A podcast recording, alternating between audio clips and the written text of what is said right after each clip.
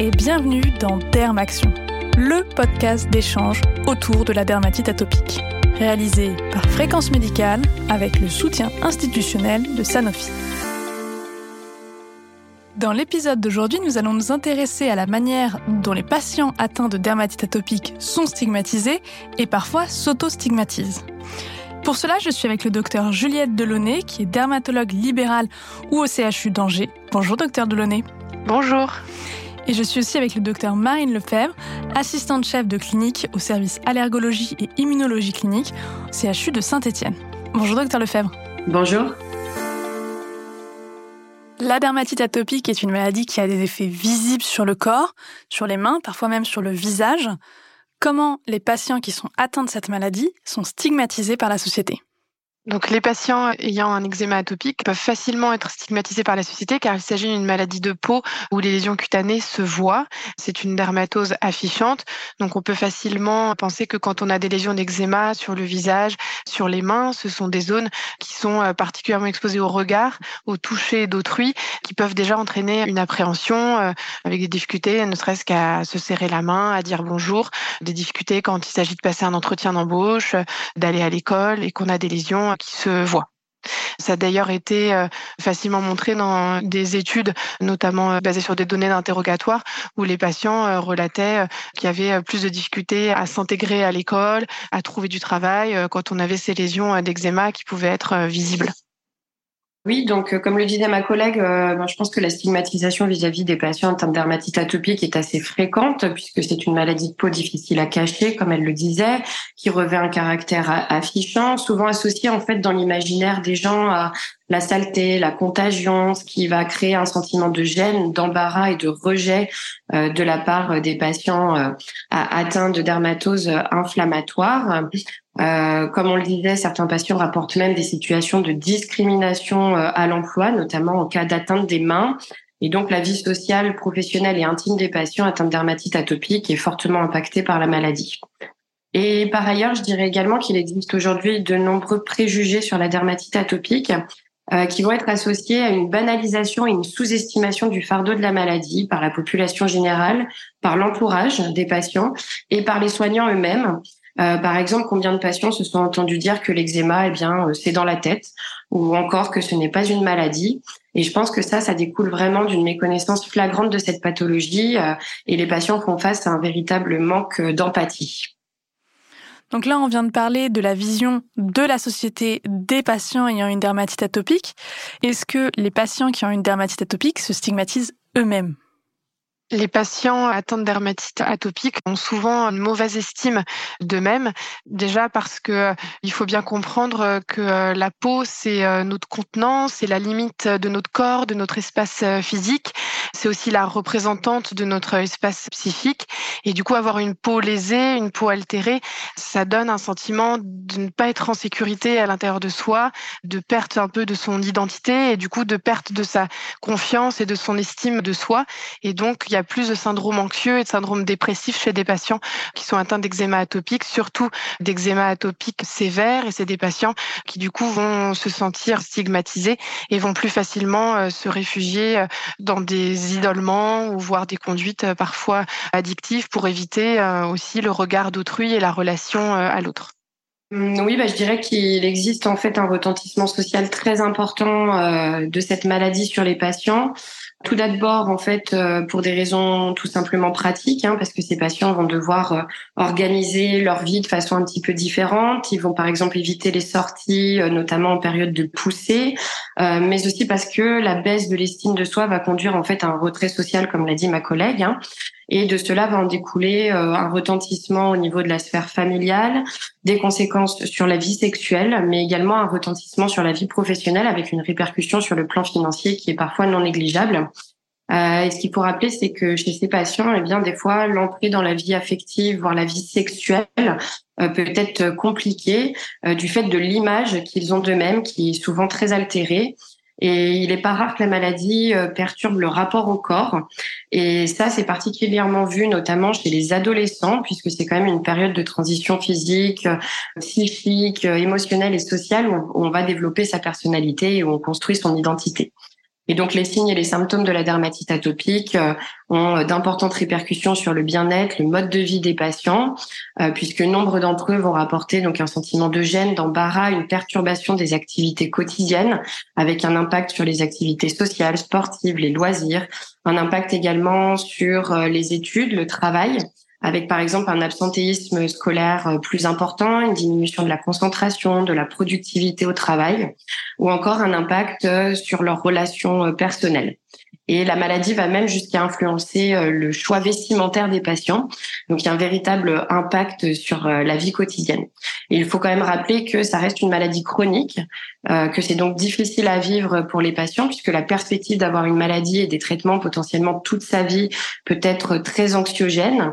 Et puis le caractère aussi assez peu prévisible des poussées, puisque c'est une maladie qui évolue quand même par période intermittente, euh, bah, peut être source d'angoisse. Et puis je voudrais aussi rappeler quand même que euh, l'inflammation euh, en tant que telle dans la dermatite atopique, le mécanisme inflammatoire, pardon, peut être directement associé en fait à l'origine de l'anxiété et de la dépression chez les patients. Et puis aussi, c'est une maladie qui est souvent associée à d'autres maladies atopiques comme euh, l'asthme, la rhinoconjonctivite allergique, les allergies alimentaires qui vont elles-mêmes avoir un retentissement très important sur la qualité de vie euh, euh, des patients. Et encore pour en revenir à ce que je disais tout à l'heure sur la banalisation de la maladie, eh bien on voit souvent une sorte de résilience finalement chez nos patients qui ne cernent finalement même plus la sévérité de leur maladie et des patients qui se sentent finalement complètement euh, dénigrés, incompris, abandonnés. Donc je dirais en conclusion que les patients en termes dermatite atopique ben, sont souvent pris finalement dans une sorte de cercle vicieux euh, où la maladie est à l'origine de signes physiques avec les plaques d'eczéma, la sécheresse cutanée, mais également fonctionnels avec les démangeaisons, les douleurs, ce qui va donc entraîner cette gêne sur la vie quotidienne, la détresse psychologique, voire des modifications de la personnalité chez les patients. Donc finalement, on a des a priori et une stigmatisation qui, vont dans les deux sens. Euh, quelles sont les conséquences de cette stigmatisation? Est-ce que ça amène un découragement, un abandon de traitement? Alors, euh, l'abandon des traitements, euh, pour moi, il est un peu euh, plurifactoriel.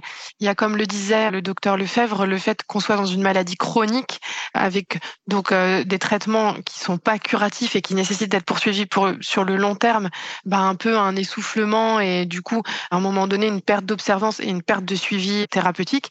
Mais il y a aussi le fait que les patients qui ont un eczéma atopique, au bout d'un moment, perdent confiance en leur médecin, en sa capacité à prescrire le traitement adapté à la situation aussi en la capacité aux médecins à répondre aux bonnes questions, parce que parfois ils ont pu être victimes de préjugés sur leur maladie liés à une mauvaise connaissance de, de la pathologie, comme on avait pu le dire euh, au départ. Et du coup, ça, c'est des patients qui vont sortir du circuit de soins classique euh, et qu'on va un peu euh, perdre de vue.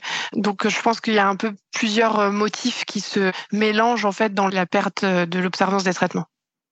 Donc, comme le disait le docteur Delonia, on en revient toujours finalement au même point. Euh, je pense que c'est vraiment la méconnaissance, la sous-estimation du fardeau de la maladie qui va entraîner ben, un sous-traitement en fait de la dermatite atopique. Il faut également rappeler que les traitements topiques, euh, ils ont un caractère très astreignant pour les patients puisqu'il faut appliquer les crèmes tous les jours, voire plusieurs fois par jour pendant des années.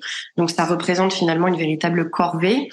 Euh, donc, il ne suffit pas de dire au patient qu'il est atteint d'eczéma et de lui remettre une ordonnance. Il faut vraiment lui apprendre à appliquer son traitement. Et je pense qu'une autre des grandes difficultés pour les patients réside également dans l'incohérence des discours au cours de leur parcours de soins, puisqu'ils vont entendre divers sons de cloche de la part de leur médecin traitant, du dermatologue, de l'allergologue, du pharmacien, de l'entourage.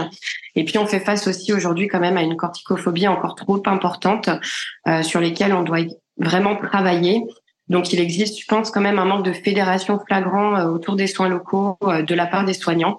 Et tout cela va conduire donc à la lassitude, en fait, des patients, à un manque de confiance, comme on disait, envers le corps médical et paramédical, et des patients qui vont se sentir de plus en plus seuls et qui finissent finalement par ne plus croire en rien et abandonner, euh, abandonner leur traitement. Donc, on a bien une perte d'observance. À partir de là, qu'est-ce qu'on peut mettre en place pour limiter ça? Alors pour moi, une des solutions euh, très importantes à mettre en place, c'est la formation euh, des professionnels de santé, qu'il est nécessaire d'enrichir, de poursuivre, que ce soit les médecins, mais aussi les pharmaciens d'officine, les infirmières, donc tous les professionnels de santé qui vont être amenés à rentrer en relation avec les patients souffrant euh, d'eczéma atopique, les infirmières scolaires, les psychologues, vraiment tous les professionnels de santé, pour qu'il y ait une meilleure connaissance de la pathologie, du caractère chronique, de l'origine de l'eczéma atopique, et puis des traitements euh, à disposition. Et puis, euh, concernant le patient, c'est bah, essayer d'avoir des actions d'éducation thérapeutique pour suivre sur le long cours et pas perdre des patients qu'on a réussi à bien suivre jusque-là. Et puis, réussir euh, peut-être par des, des actions auprès du grand public à faire retourner dans un circuit de soins classique des patients qui ont été perdus de vue depuis plusieurs années, ayant perdu tout espoir de prise en charge efficace de leur pathologie. Donc oui, en effet, je pense qu'il est indispensable de prendre en compte le patient bah, dans sa globalité, hein, qui est loin de se limiter finalement juste aux lésions cutanées visibles de la dermatite atopique. Euh, Aujourd'hui, il faut savoir vraiment dépister cette souffrance psychologique et leur proposer un soutien adapté. Et je pense qu'une bonne prise en charge, ça passe avant tout par une relation de confiance entre le patient et son médecin. Il faut pouvoir aider les patients aujourd'hui à réfléchir sur la façon dont ils vivent leur maladie, pourquoi il leur est difficile de se traiter. C'est un véritable travail d'équipe, hein, comme le disait le docteur Delaunay, et c'est là que l'éducation thérapeutique prend vraiment toute sa place aujourd'hui, puisque l'éducation thérapeutique, ça a vraiment pour but d'aller à la rencontre des idées des patients, d'en comprendre l'origine, comprendre pourquoi le patient y a adhéré, pour pouvoir proposer une autre interprétation tout en lui fournissant des explications rationnelles et accessibles. Et je pense qu'aujourd'hui, pour un patient euh, euh, atteint de dermatite atopique, de se reconnaître vraiment comme malade, c'est pas toujours évident. Et pourtant, euh, cette reconnaissance est vraiment bénéfique puisque ça leur permet d'atténuer la culpabilité éprouvée par les patients et surtout de faciliter cette adhésion au traitement euh, qui prend toute sa légitimité du moment où on se reconnaît vraiment comme malade. Et donc pour moi, il y a vraiment trois mots d'ordre aujourd'hui pour lutter contre la stigmatisation, les préjugés et cette mauvaise observance thérapeutique, qui sont donc tout d'abord bah, l'éducation thérapeutique. Hein, qui est un véritable traitement euh, en tant que tel au sens propre du terme, la communication, et puis bien sûr, euh, un petit mot d'ordre pour la fin, lorsque les traitements locaux restent insuffisants pour contrôler la maladie, eh bien il faut bien penser à passer la main, à adresser les patients en centre expert pour initier donc des traitements systémiques adaptés, puisqu'aujourd'hui il existe quand même de nombreuses solutions thérapeutiques pour ces patients pour pouvoir contrôler la maladie. Merci beaucoup pour ces réponses. Est-ce que vous avez une conclusion à ajouter là-dessus?